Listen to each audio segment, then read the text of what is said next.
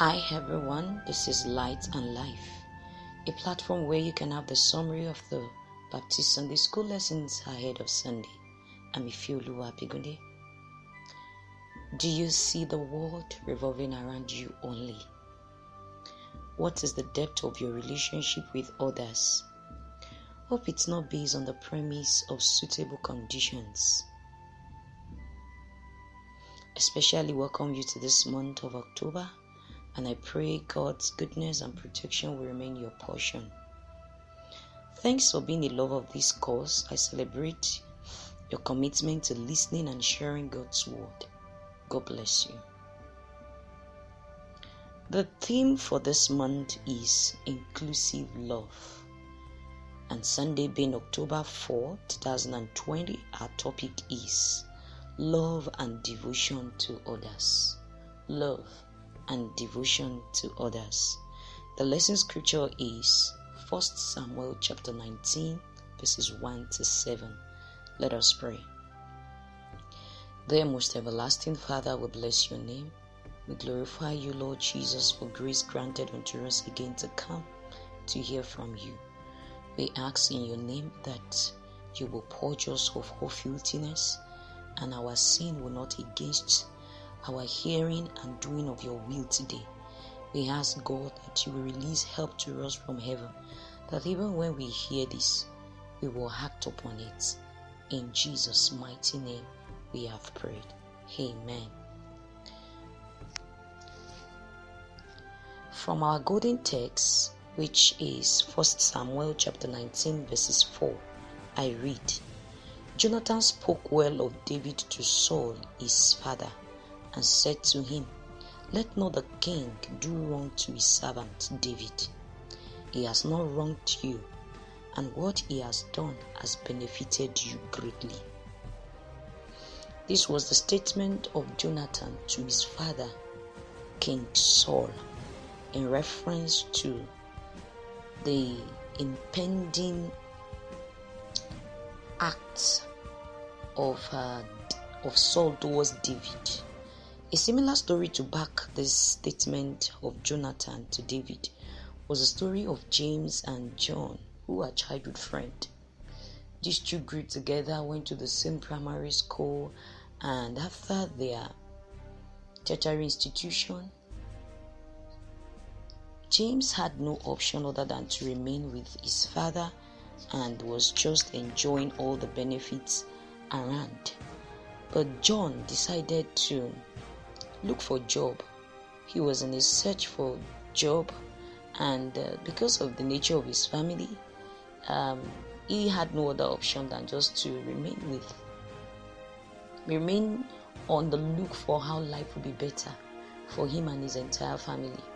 And on the other hand, his other friend was just staying home because of the luxury his father had already. He wasn't intending to work. It was in the midst of this that this other friend that was already working, God's favor was upon him with time. He was established and he moved later out of their house, got an apartment, had a car on his of his own. It was after this point that um, the father of uh, John started reflecting some acts towards James. He hated him and he was jealous of his present achievement, considering the fact that how come that he was able to do this of a pauper that he is and is comfortable now in his life. This hatred became so much that his father was, this man was even looking on to how his son would be an instrument that would be used of him to get rid of his friend. But instead, this other son did not act like manner. He was able to, against his father in his will, in his decision towards his friend. And this brings to us a similar story of the experience of David uh, with his friend to Jonathan. Jonathan was the son of King Saul, and David was just an anointed king. And this lesson today is coming to us with a focus that we may see a sincere love and devotion existing between Jonathan and David, and how this also might be a lesson. Not even might, but this how this also would be a lesson for you and I today. The first part of our lesson is Saul's plan to kill David. Read 1 Samuel 19 1 to 3. Paul, ah, sorry, uh, Saul's plan to kill David would actually come in on the ground of what happened after David and Saul returned from the battle with the Philistine, and the people, the women, were celebrating David, celebrating him much more on for what he was able to achieve, which was actually distinctly great than that of Saul. This propelled jealousy and hatred ever since then from Saul towards David. And generally, if you have to look at it, causes of hatred among people are mostly on these three grounds. Is either on the on the ground of the success of another person that we have come to see, or whether the person is skillful, much more skillful than us. Hatred, jealousy usually sprang up.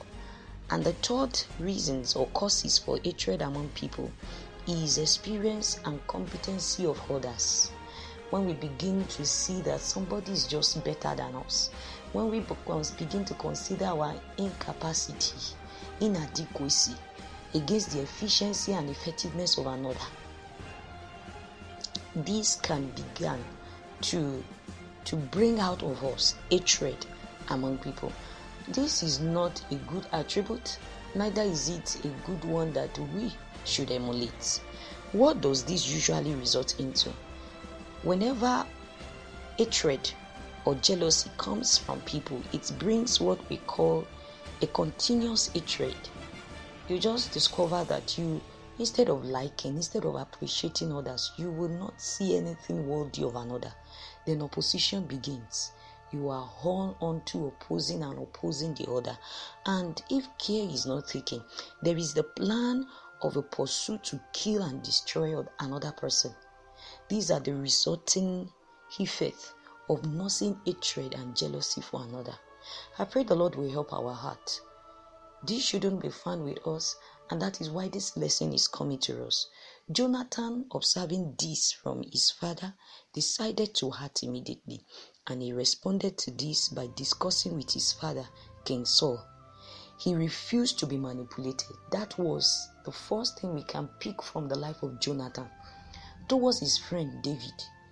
For whatever it is that he has seen his father trying to act upon, he was not considering the fact that he was to be on his father's side but he was also on the lookout for his friend. He was not ready to hide anything from his friend. If we go through that chapter 2 to 3, we will see, uh, verse 2 to 3, we will see clearly. And he was able to convince, he was looking out to how to convince his father out of his plan. What should we pick also from this? It's very important for us as children of God to be ready to sincerely demonstrate our love in the, by an act of doing. An act of doing. It is not just by saying with mere word, I love you, or I like you, or I am sincere to you. What reflects your sincerity is in your devotion towards others, what you are able to do. Doing all to avert evil or pain of others is what love is all about. And to the glory of God, God has a way of intervening over His own. His protection is certain over His own. And this is what we also should be assured of. The world is wicked. People are wicked in their deeds, but God remains faithful to His own. The second part of our lesson is Jonathan's wise counsel. Read 1 Samuel 19 4 to 7. The counsel of Jonathan was coming unto his father after he said it. He decided to be proactive, was ready to demonstrate his love for his friend David, and he went by convincing his father against his decision towards David. He made his father understand well all that David had been in in his in his ways, in his deeds, how he had been of benefit, how he had been of gain, and even uh, how he had been of of goodness to Saul, not of any harm. And these were convincing points that Jonathan was bringing up. This also is coming to us today to understand that no matter it is, no matter what it is that people are on the lookout to do or to begin in their lifestyle, it is not for us to fold our hands and begin to watch and act like it does not concern us. As children, when we see parents going the wrong way, there is nothing wrong in us standing in in the gap to make things right, appropriating all things with the wisdom of God and with good counsel. We can help to bring things back to order. This was what Jonathan did in favor of his friend and also to make his father, King Saul, act rightly. And we can see that it is propelling out of nothing but on the ground of love and devotion to the cause of friendship. It, it is it is in sincerity we can demonstrate love. It is it is in devotion. It is in acting that we can demonstrate love. And i pray that the lord will grant unto us the same heart that we would live from now to be a, an instrument for reconciliation an instrument for for change a mediator we will not just be someone who will be used to be someone who will be manipulated or someone who will also be ready to be judgmental with people I pray the Lord will help our heart to also begin to look unto people with another eyes, different from what it may even be the general eyes at which everyone had looked unto someone. Within everyone, there is goodness. So we should always walk up on this. I pray the Lord will help us. And we've come to the end of our lesson today. Very important for our take home. We as Christians are expected to love and be devoted to one another. We believers should endeavor to make peace wherever we find ourselves, and there should be mutual love and respect between children and parents. Believers should know that jealousy is a sin in the sight of God. Our words should build our words should build and not destroy others. We should always listen to godly counsel. Let us bow down our heads as we pray to the Lord. Let's pray that God just build up in me a sincere love for others.